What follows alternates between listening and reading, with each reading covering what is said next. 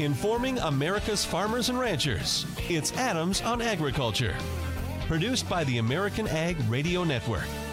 Here's your host, Mike Adams. Hello, everyone, and welcome to Adams on Agriculture. Thank you for joining us and letting us be part of your day. Hope you're having a good day. Here's what we're going to talk about. We're going to get the latest on this Labor Department proposal to overhaul the H2A farm labor program. Alice Crittenden with the American Farm Bureau Federation will join us. Ag groups are still looking uh, at this uh, proposal, some 489 pages, and uh, seeing what they like, don't like in there. We'll get uh, some uh, thoughts on that on today's program. What would be the improvements over what we have now? What are some of the concerns still there? Uh, still a lot of concerns over the wild horse population on public lands. We're going to talk with Ethan Lane. He's executive director of the Public Lands Council and with NCBA. He'll be joining us later in the program. And we'll continue our crop updates. We're going to go to the boot heel of Missouri today, down in Dexter, Missouri, and get a report on conditions there from Charlie Kruse. But right now, we'll start things off with the news from AgriPulse Communications. Phil Brasher joins us. Phil, thanks a lot. Are they getting any closer to uh, working out some kind of a deal on uh, on spending limits and keeping the government going? Uh, looks like there is some progress. Uh, Treasury Secretary Mnuchin was uh, quoted this morning um, saying that they they have agreement on the top line and uh, for two years, top line on spending, and uh, on the extension of the debt limit. Uh, that's the other big issue that's uh, in play. However, uh, they have not yet agreed, apparently, on how to offset. Republicans want some cuts to spending to offset these higher budget limits as well. So we'll, we'll stay tuned. Um, uh, but there are there are signs of some progress. Well, that's good to hear. Meanwhile, doesn't sound like a whole lot of progress going on in talks between the U.S. and China. Uh, really, we're hearing almost nothing. Uh, we actually pressed uh, Senate Finance Chairman uh, Chuck Grassley on this uh, earlier in the week uh, to try to get some sense of optimism out of him, and uh, really had no success he said the only positive thing is that they have been talking, but uh, he just hasn't seen anything to make him think uh, uh, there's any kind of resolution uh, in sight. So uh, no, it's just uh, really, you know, you know, we've we've seen so many fits and starts in this in these negotiations too that uh, it's, it's you know people are really really lowering their expectations. What about USMCA? How are you reading the congressional tea leaves on that? Well, I think the positive thing, if you want to get this passed, um, is that uh, the House Democrats and the uh, U.S. Trade Representative Bob Lighthizer keep keep meeting. They're meeting it once a week. Um, they've met again this week. Uh, Democrats uh, say they told him they want more. Uh, they want some specifics from him on how he would address their the concerns that they have. Um, they've been meeting on specific issues uh, each week, uh, and they plan to meet again next week. So those talks uh, keep going. I mean, this is not going to be on the floor, on the House floor before this fall, uh, and so now it's uh, you know the slow, pro- the slow plotting negotiations uh, between Lighthizer and House Democrats and at some point, um, the White House wants uh, Speaker Pelosi to say, "Okay, we're ready. Send up the implementing legislation, and we'll take it up." I've been predicting we'll see a vote uh, when right at the deadline when they're ready to head out for Christmas break. that, that is uh, very good uh, prediction. I would not argue with you. Yeah, that a pressure for a break, a holiday break, seems to be uh, when the most uh, gets done in Congress. So we'll see. Uh, yeah, meanwhile, yeah. Meanwhile, we're going to be talking in this next segment uh, about the uh, proposal by the Labor Department to uh, overhaul the H2A farm labor program. what is the reaction you've heard so far there in Washington D.C.? I, it's a it's a little a little muted, but I think there are some a number of things in here that uh, farm groups have been looking for. Uh, I think the, the the one thing that they've been a little uh, cautious in reacting to is the uh, the change in the wage rates, as uh, they're called the adverse adverse effect wage rates, which winds up being the floor of what they have to pay. It's currently based on an an average for a region for all farm workers, regardless of their position. And they've been going up sharply in some areas. Um, and that's been a big uh, complaint of uh, from farms. They, uh, you, uh, the Labor Department has proposed to uh, change that significantly.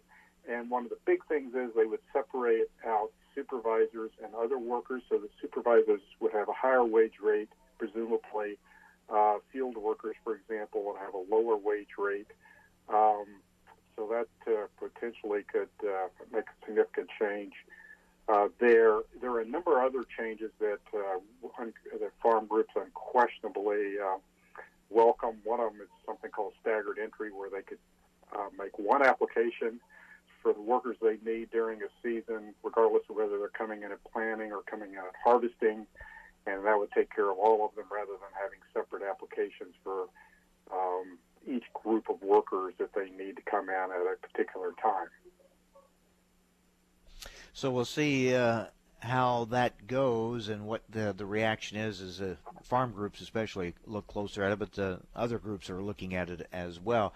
Uh, before we let you go, Phil, should we expect anything really big to happen in Congress before their August recess or not? no.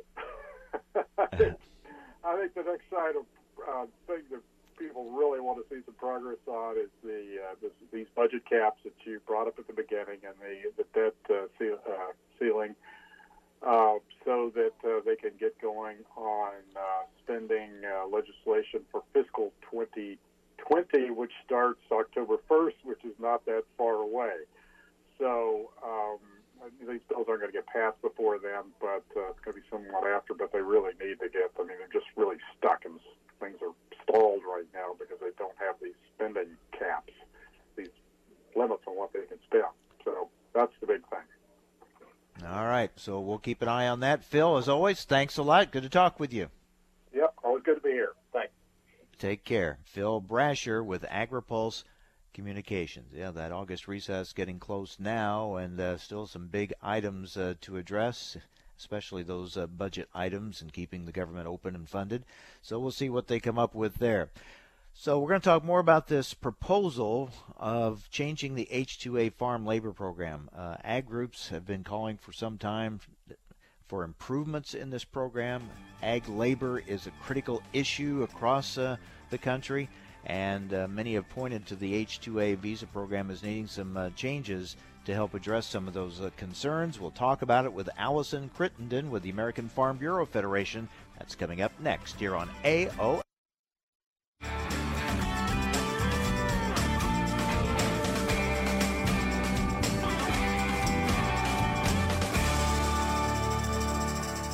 Hi, this is Mike Adams. You're listening to AOA, Adams on Agriculture. Don't go away. More Adams on Agriculture coming right up.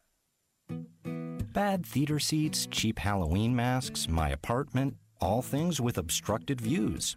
Add to these large trucks and buses. 18 wheelers and large buses have big blind spots, and like my apartment, they don't always have the best view. Bus and truck drivers deal with blind spots around the entire vehicle. Always take care not to ride alongside or too close behind them. Our roads, our safety. Learn more at sharetheroadsafely.gov.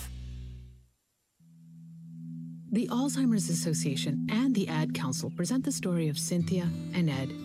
My mother was always very active and independent, and she was familiar with her neighborhood. But one day, out of the blue, she stopped at the stop sign for much longer than usual. And uh, she didn't know whether she should go forward or, or turn or just stay at the stop sign. She wasn't even really sure where she was at. She was very concerned. It was very unsettling for her. It's important for you to talk to someone about it, to bring the family in on it. I felt so much better after my son told me, Mom, I don't want you to worry or be afraid. I'll be there for you and we'll figure it out. When something feels different, it could be Alzheimer's. Now is the time to talk. Visit alz.org slash our stories to learn more. A message from the Alzheimer's Association and the Ad Council. Most of us like to be out in the sun. That's why sunscreen and other safety measures are key to protecting your skin from aging and cancer. The FDA recommends using a sunscreen with an SPF of 15 or higher. Also, look for broad spectrum on the label. That means both harmful ultraviolet A and B rays are blocked. Remember, SPF plus broad spectrum equal healthy fun in the sun. Visit www.fda.gov slash sunscreen for more information. A message from the U.S. Food and Drug Administration. Take a look under your bed. Find stuff under there? What about jobs? No? Now try your basement. There's a pair of overalls that overall you're not so into anymore. A perfectly good laptop that hasn't sat in your lap in months. And even more stuff, but still no jobs? Well, you really have both. See, stuff is defined as household articles considered as a group. Sometimes this stuff is no longer needed. Wait, no longer needed? That can't be right. Because remember those jobs you were looking for? Those are really needed, and they're the stuff inside your stuff even inside that winter coat that moved with you to Phoenix. Our job is to unlock those jobs, and it starts when you donate your stuff to your local Goodwill. Here's how we do it. When you donate to Goodwill, we sell your stuff to provide job training for people right here in your community. So just by teaming up with Goodwill, you help create jobs. And isn't that worth parting with the leftover keytar from your 80s cover band? Goodwill. Donate stuff, create jobs. Find your nearest donation center at goodwill.org. A message from Goodwill and the Ad Council. You're listening to AOA Adams on Agriculture. Hi, this is Mike Adams. You can rely on us for the latest farm and ranch news from around the world. Information America's farmers and ranchers need to know. Adams on Agriculture. Now, back to Mike Adams reaction has been mixed to the Labor Department's proposal to overhaul the H2A farm labor program. Let's talk about it with Allison Crittenden, Director of Congressional Congressional Relations for the American Farm Bureau Federation. Allison, thank you for joining us. Um, I know that you and um, Farm Bureau and a lot of groups are still looking at this. Uh, I mentioned the mixed reaction. Some have come out and said uh, they don't like it. Others have said they welcome some of the parts of it. Uh, what is your reaction so far from what you've seen? Yeah, thanks, Mike. Thanks for having me on today to discuss. Uh, you know, our initial reaction is that it looks like the administration has, you know, listened to a lot of the concerns from stakeholders in the ag industry and has has attempted to address those concerns in this proposed rule. Um, you know, are, we're still reviewing all of the minor details, but at first glance, there seem to be some improvements that farmers will, will welcome. Let's take a look at those first of all. What do you see as the biggest positives to this proposal? Um, you know, I think the, the efforts to modernize the program and bring it into 2019, um, you know, including allowing for electronic filing and e-signatures, those are things that sound so simple, but they'll make the application process a lot easier for folks to use and hopefully ensure that the application process is also efficient and minimizes any room for delays. Um, so th- I think that falls in the modernization bucket. Now, some of the criticisms of the proposal have come from groups like Farm Worker Justice and also the United Farm Workers. United Farm Workers said the plan would make it easier to deny jobs to domestic farm workers so growers can hire more temporary foreign agricultural guest workers and pay them less. Uh, what are your thoughts on that criticism? You know, we're currently experiencing a labor shortage um, in the ag industry that that's evident through the the low unemployment rate in the United States. You know, we have an unemployment rate of four percent. Um, so farmers are already struggling to meet their labor demands. Uh, you know, the H2A program is certainly not not the easiest route to obtaining labor. It's more or less a program of last resort for a lot of folks. Um, and I think most farmers would rather go the, the simpler option of hiring someone domestically, but unfortunately, those folks just aren't available. Yeah, the demand for uh, these applications has been going up considerably year after year, and I know that many in agriculture have said the current system just isn't working. That's correct. And that demand, if I give you some numbers here, in 2012 there were over 85,000 positions for H2A certified, and as of fiscal year 2018 there were over 242,000. So I think that underscores that there is a real shortage here, and folks are having to turn to other means to get labor. So, what do you think is the focus here? Is it about getting workers, or is the focus more going to be on what they're getting paid? Um, I think it's a two pronged approach.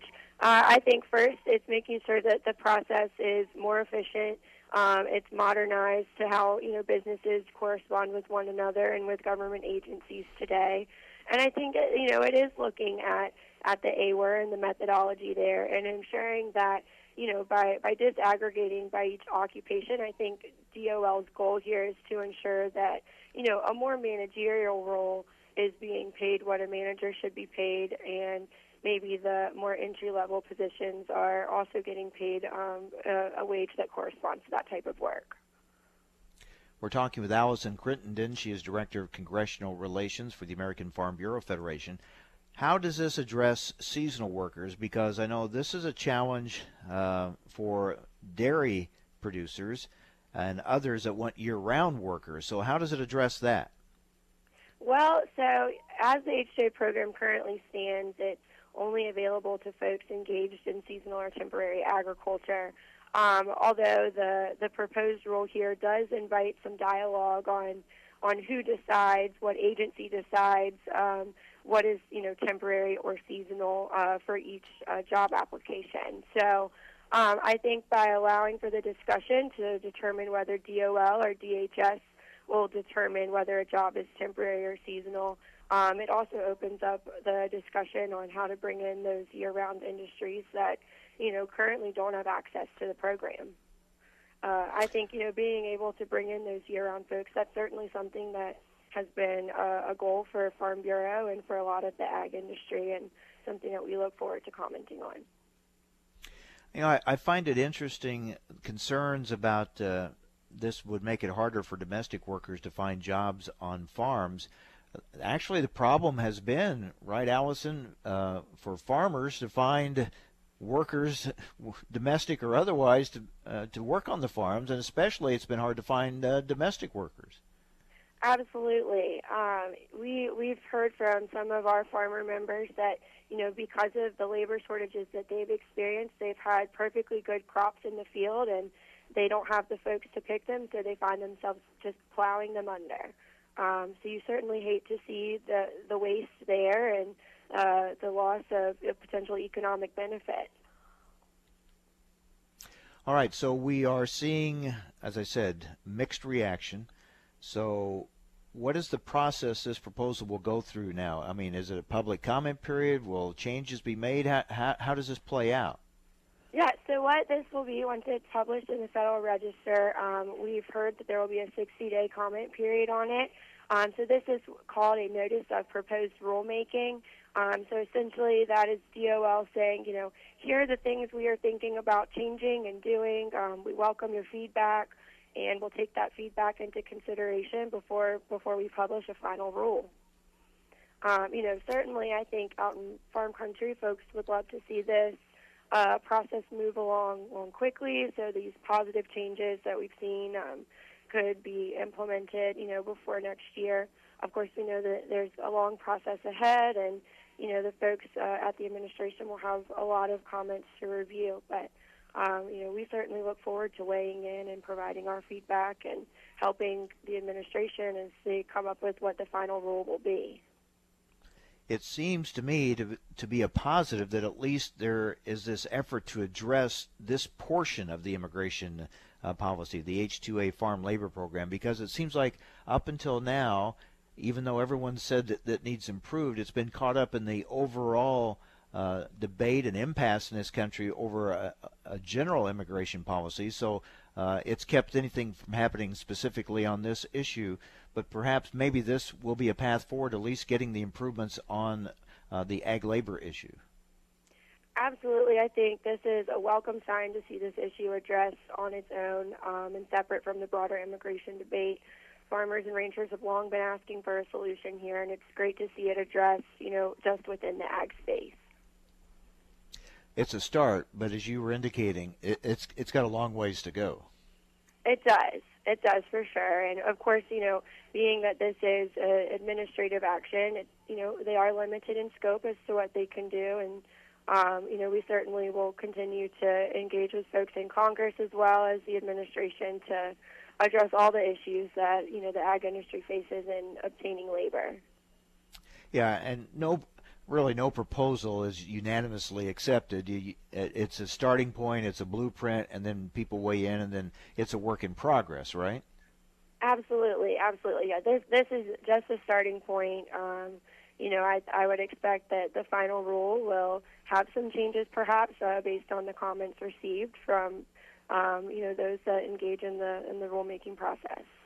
Yeah, hopefully, what comes out in the end will be a. Uh, a compromise or at least a collaboration of those ideas to come up with a with a better plan. I, I guess that's where you start. Uh, there's agreement that the, the current plan needs fixing. Absolutely, absolutely, and I think you know we, as you were saying, we just really appreciate um, you know the administration's recognition of the issue and attention to it, and you know allowing for industry to be a part of the process and fixing it. The concern, though, is we've had efforts to kind of fix this before, and it hasn't really worked so well. So, well, hopefully, this will be the time it is. But we know we have seen before how big a challenge it is. It's a heavy lift. That is that is for sure. Um, you know, we certainly remain optimistic that perhaps the rulemaking process, um, you know, can go through a bit easier than a, a legislative solution. But um, you know, there are certainly hurdles that uh, are, you know folks that are engaged in a rulemaking process will likely uh, encounter. All right. Well, we'll look forward to uh, seeing what the comments are and the proposals to change the proposal. We'll see how those go as well. Allison, thank you very much. Thanks, Mike. Allison Crittenden, she is Director of Congressional Relations for the American Farm Bureau Federation. Well, another long-standing debate has been over what to do with the wild horse population on public lands. We're going to talk about that next with Ethan Lane with NCBA and Executive Director of the Public Lands Council. Stay with us on AOA.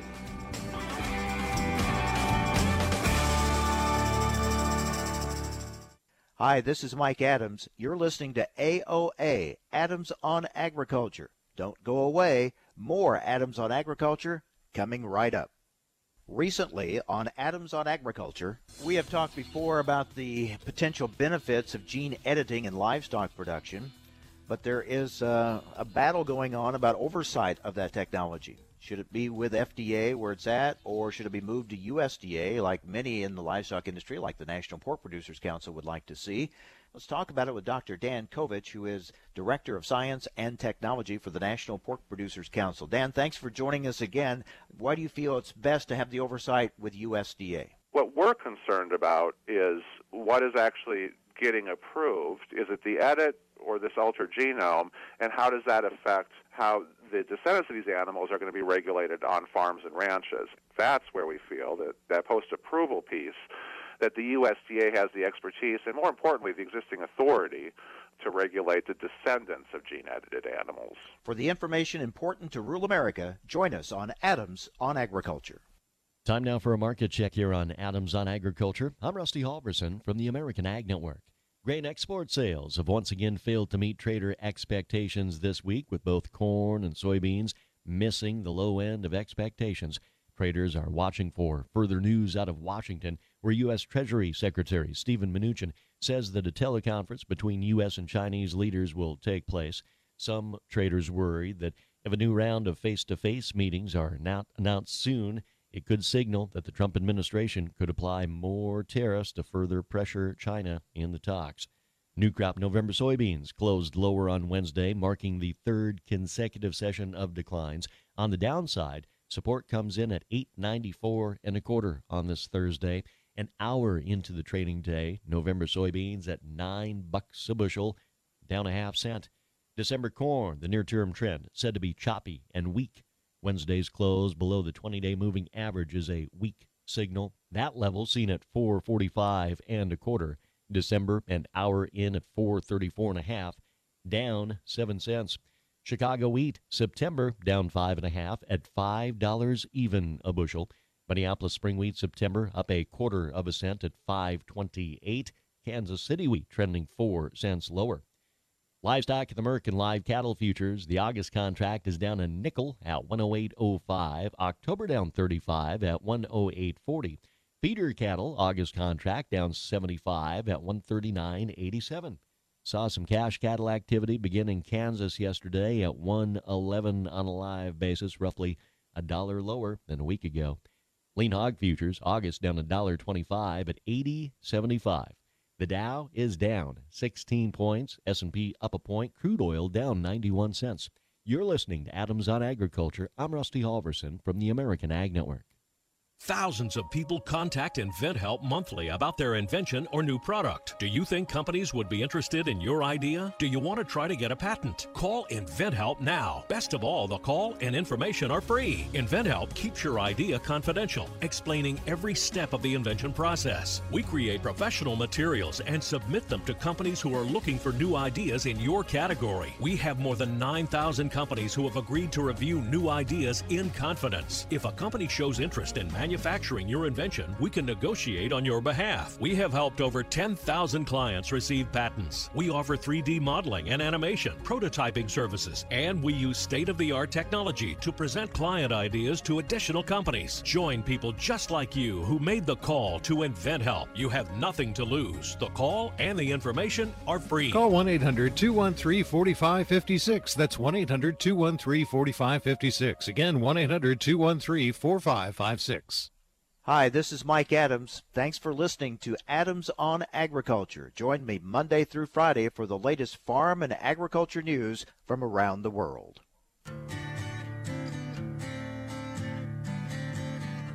Information America's farmers and ranchers need to know. Adams on Agriculture. Now back to Mike Adams. Well, a growing problem has been uh, the wild horse population on public lands and the debate over what to do with those horses, how to best care for them. Um, testifying this week uh, in before Congress was Ethan Lane with NCBA and Executive Director of the Public Lands Council. He joins us now. Ethan, thank you for being with us. First of all, for those not really familiar with the situation, give us an overview.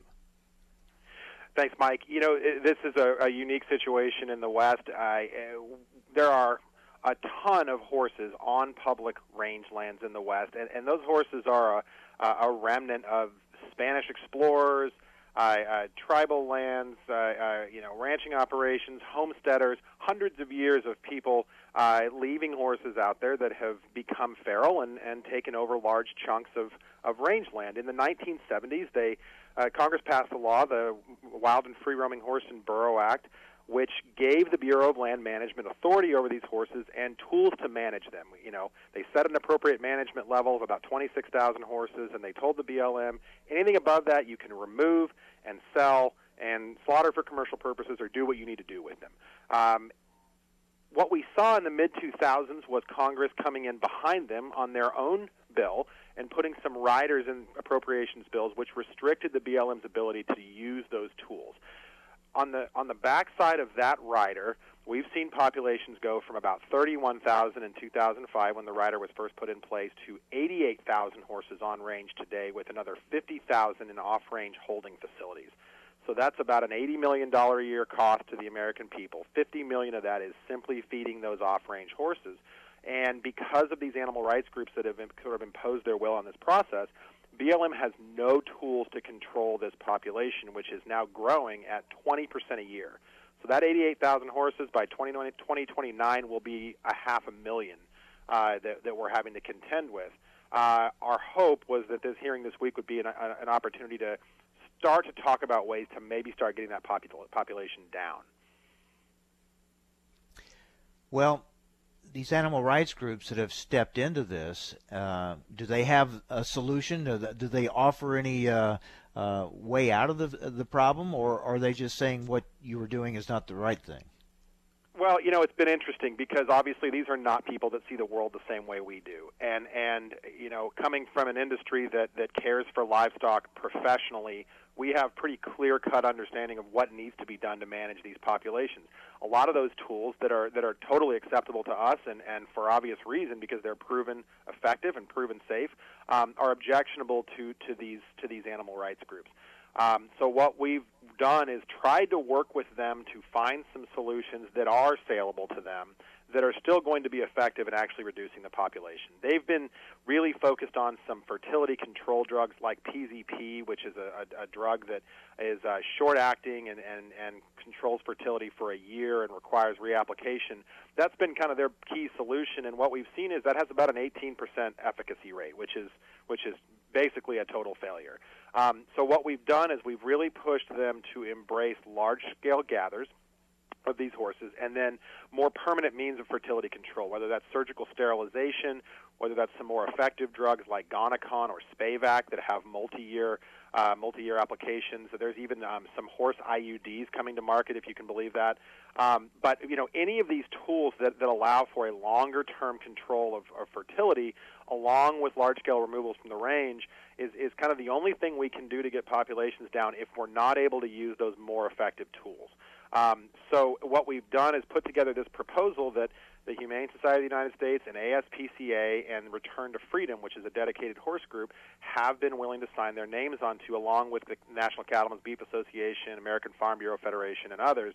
Um, and and you know the goal here is to come to Congress and say, look, you broke this, and we're giving you a solution here that's embraced by stakeholders across the spectrum as a last chance to get you out of the mess you created for yourselves before you have a problem that that no one can control. Um, and that was kind of our message to Congress earlier this week was uh, we're, we're giving you a gift here, and we really hope you take it. Why did Congress step in and change it? Um, you know, it, it, as I said in my testimony earlier this week, this is a great example of the urban-rural divide.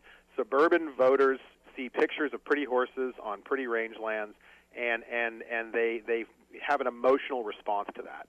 Uh, and, and as we know from the last election cycle, where we saw all these districts flip, suburban voters have the keys to the kingdom right now. They have the numbers, and they're, they have a, a tremendous influence on a lot of these members of Congress. So you have a lot of people weighing in on this issue that aren't actually connected to it and don't actually have to deal with the consequences of it. It's very different if you're a rancher in northern Nevada that has you know, a, a, a population of horses that's a thousand percent over what the range can support than if you're a homeowner in uh, in Las Vegas that that doesn't have to actually deal with them. So, uh, you know, that's that's really the biggest challenge here. Is is there are a lot more of them than there are of us, um, and unfortunately, we are the ones that actually understand the reality of this.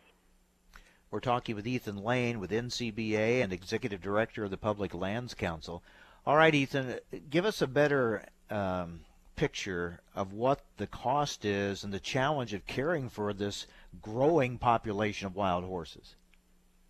Well, you you have a couple different ways that that cost is incurred. The damage to rangelands is incalculable. You know, there's a lot of a lot of activists in the in that vegan community and the animal rights community that like to make a comparison between cattle grazing and horse grazing. Uh, forget the physiological differences between the two, which are which are profound.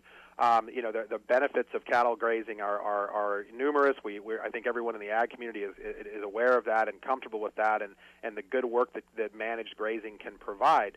Unmanaged uh, uh, wild horse grazing, uh, uh, uh, on the other hand, is incredibly destructive and, and in, in some instances creates rangelands that will never recover uh, from, from this damage. So just the loss of productivity and forage production in those areas alone is a tremendous cost.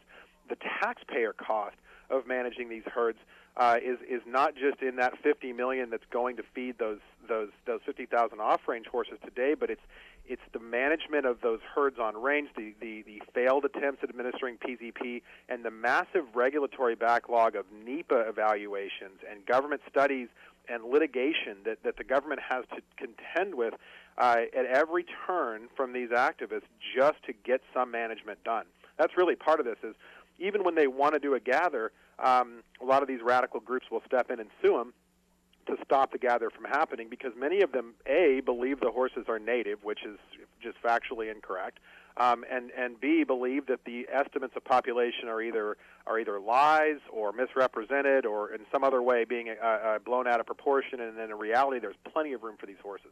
So we're really having to overcome some some really poorly informed people and and and quite frankly some groups that are spreading misinformation, uh, and that often plays out in court, and that's never cheap, as as I know you know. Well, then it sounds like your challenge is a great one, and even within Congress, because as you pointed out. Uh, what caused Congress to step in and, and, make these changes that have led to a lot of these problems, those factors and forces are still at play, right? I mean, uh, votes and yeah. uh, those areas, uh, as you said, that may be far enough removed, they don't see the damage, but they want something. They think the, they're they're helping when they're they're probably not. They they uh, their voices really count with members of Congress because of the votes. They, they do, and you know, part of what we and I, I think we're having some success here. I think a lot of members of Congress are starting to recognize the mess they've created. That doesn't mean they now all of a sudden overnight have the political courage to to fix it because you know that means explaining to their constituents that they've made a poor choice and that's not something politicians do well uh, but that's kind of part of what we're trying to get across to them is you will own this and when you have a half million horses, I, I, I think people in agriculture that work in, in rural environments, especially with wildlife populations, uh, know that if you have an overpopulation like that, you will have a die off. And, and when that die off occurs, the American people will want to know why.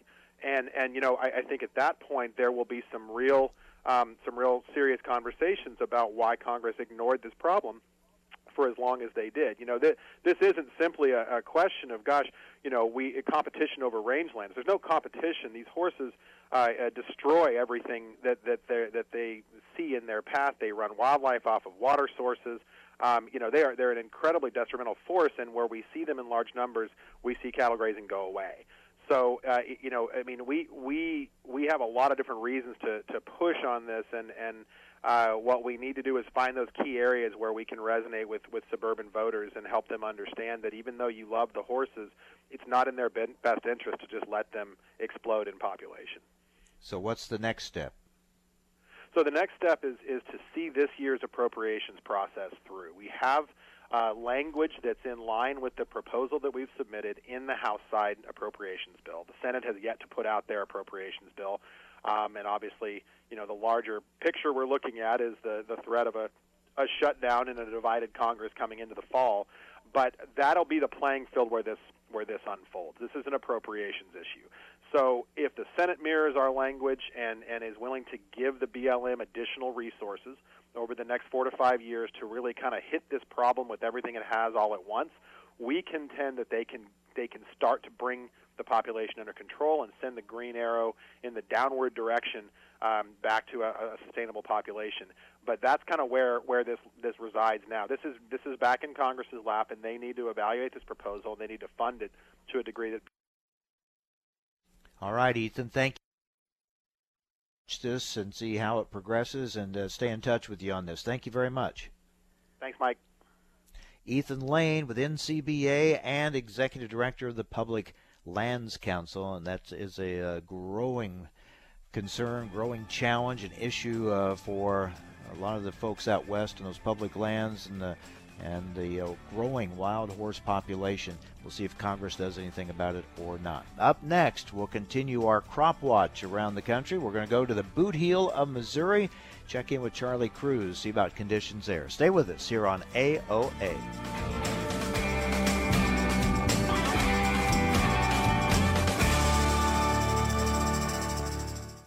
Hi, this is Mike Adams. You're listening to AOA, Adams on Agriculture. Don't go away. More Adams on Agriculture coming right up. My mom's a breast cancer survivor. The United Breast Cancer Foundation saved her life. Their free breast cancer exam caught the cancer early, and it saved her life. But now the foundation needs your help so they can continue offering free or low cost breast screening exams, saving more women's lives. Help them by donating your car, whether it's running or not. They'll provide fast, free 24 hour pickup, and you receive a charitable tax deduction, plus the great feeling you'll get knowing your donated car is going to help save more lives. Just call 800 745 3327 to set the wheels in motion. They take cars, trucks, vans, and SUVs, running or not. Call 800 745 3327. The United Breast Cancer Foundation needs your help, and your donation could literally save women's lives, helping them catch breast cancer early, like they did with my mom. Donate today. 800 745 3327. 800 745 3327. 180 over 111, and I had a stroke. When I woke up, I couldn't speak or walk. 145 over 92, and then I had a heart attack. 182 over 100, and I had a heart attack and a cardiac arrest, and then a stroke. Everything changed. It felt like my life was over. This is what high blood pressure sounds like. You might not feel its symptoms, but the results from a heart attack or stroke are far from invisible or silent. 150 over 90, and I had a stroke. If I would have followed a treatment plan, I would not be in this situation.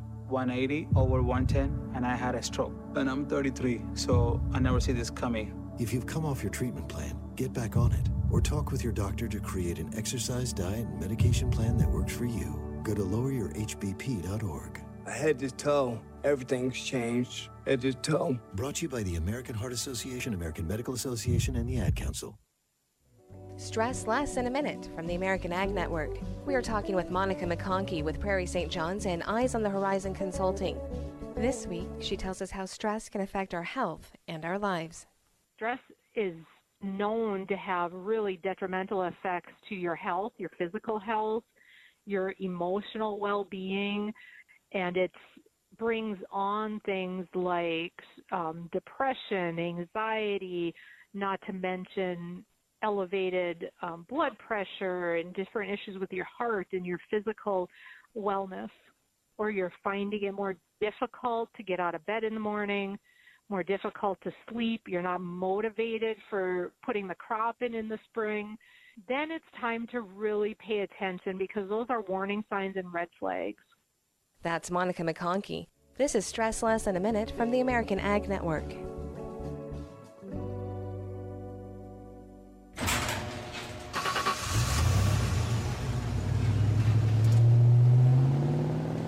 I spend a lot of time in the garage, but even more time in the rain, sleet, and mud. In 95, I helped tow your moving trailer. In 05, I helped you get out of a ditch. Yeah, I know I'm a bit rusty, and sadly in 09, it was sparks from me. Your handy chains dragging behind your truck that accidentally started a wildfire. Sparks from dragging chains can start a wildfire. Spark a change, not a wildfire. Visit smokeybear.com. Brought to you by the U.S. Forest Service, your state forester, and the Ad Council. Only you can prevent wildfires. Recently on Adams on Agriculture, despite uh, the E15 announcement uh, about a month ago, uh, we're really here at a, at a crossroads, it seems like. And we'll talk about it with Jeff Cooper, President and CEO of the Renewable Fuels Association. Jeff, thanks for being with us. Uh, it seems like the administration has been trying to walk down the middle and try to keep both sides happy, but we're coming to a point where they're going to have to make a decision one way or another which way they're going to go, aren't they? The simplest way to explain that, Mike, is we expect about 50 million gallons of new ethanol demand to result from the E15 year round approval that's the output of about one small ethanol plant uh, annually. On the other hand, the demand we've lost through small refiner exemptions is something greater than 2 billion gallons of ethanol. 2 billion gallons is, is roughly equivalent to the output of about 20 large ethanol plants. So it's not a not a fair trade here uh, when we talk about E15 for small refiner exemption. Join us on Adams on Agriculture. You're listening to AOA Adams on Agriculture. Hi, this is Mike Adams. You can rely on us for the latest farm and ranch news from around the world.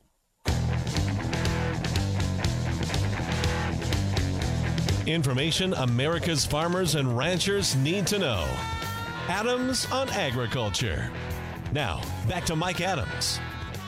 Well, we continue to check in with farmers around the country for crop condition reports. Let's go to the boot heel of Missouri, Dexter, Missouri. That's where we find Charlie Kruse. Charlie, how are you? Good to talk with you again.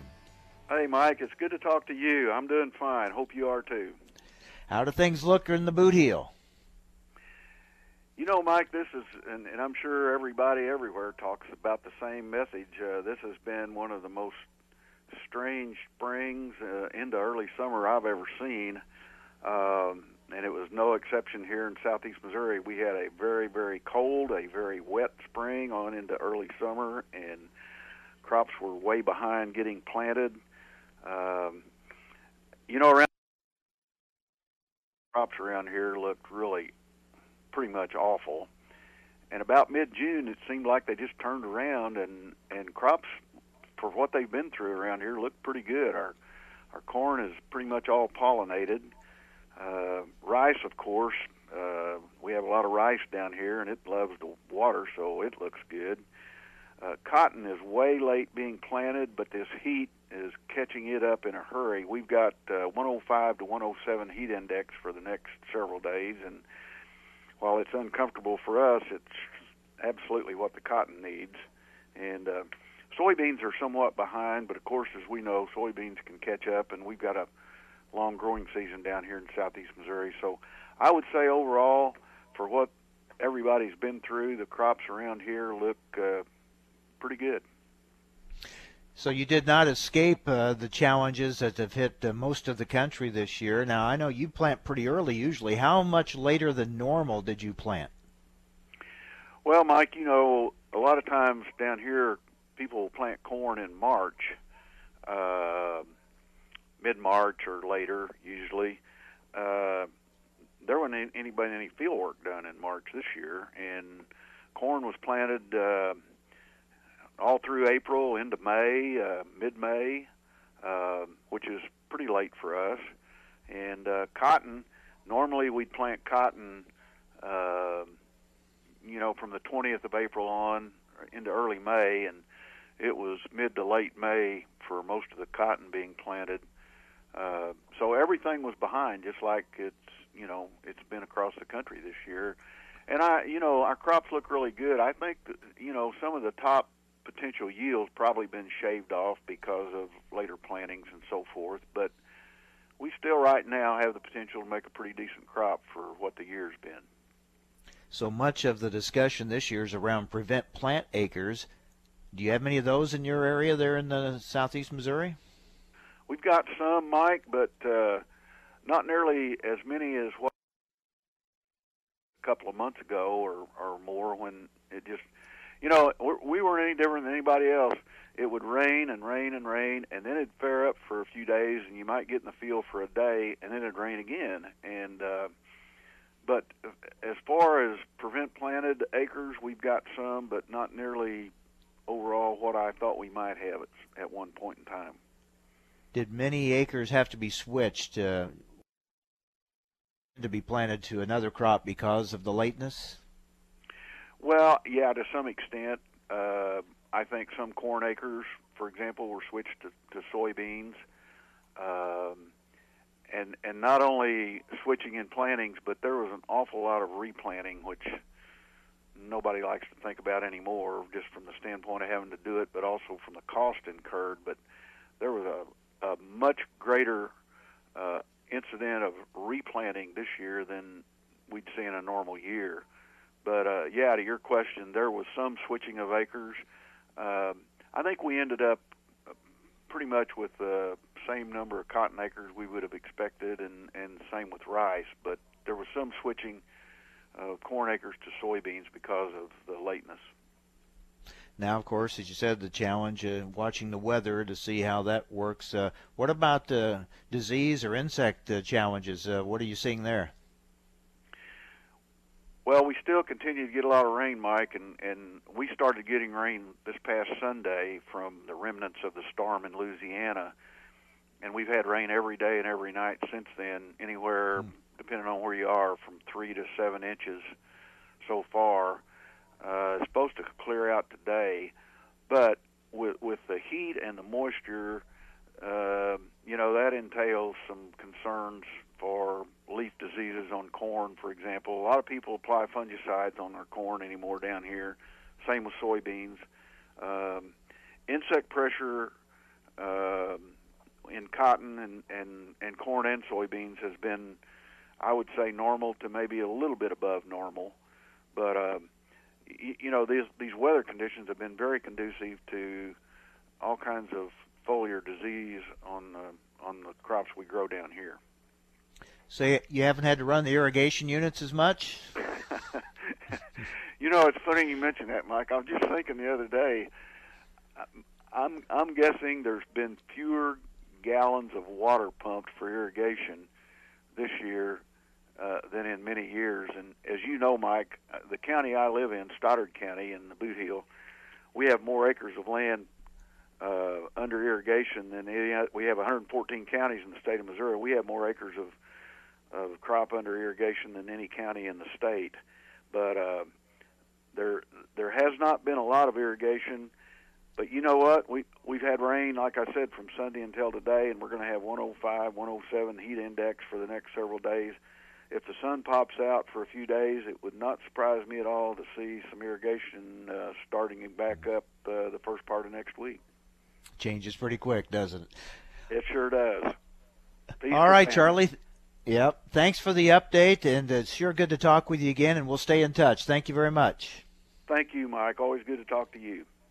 Take care. Charlie Kruse down in the boot heel of Missouri, around Dexter, Missouri, with an update on conditions there. We'll continue with our uh, crop condition reports tomorrow, plus take a look at uh, what's going on in Congress as they head towards their August recess.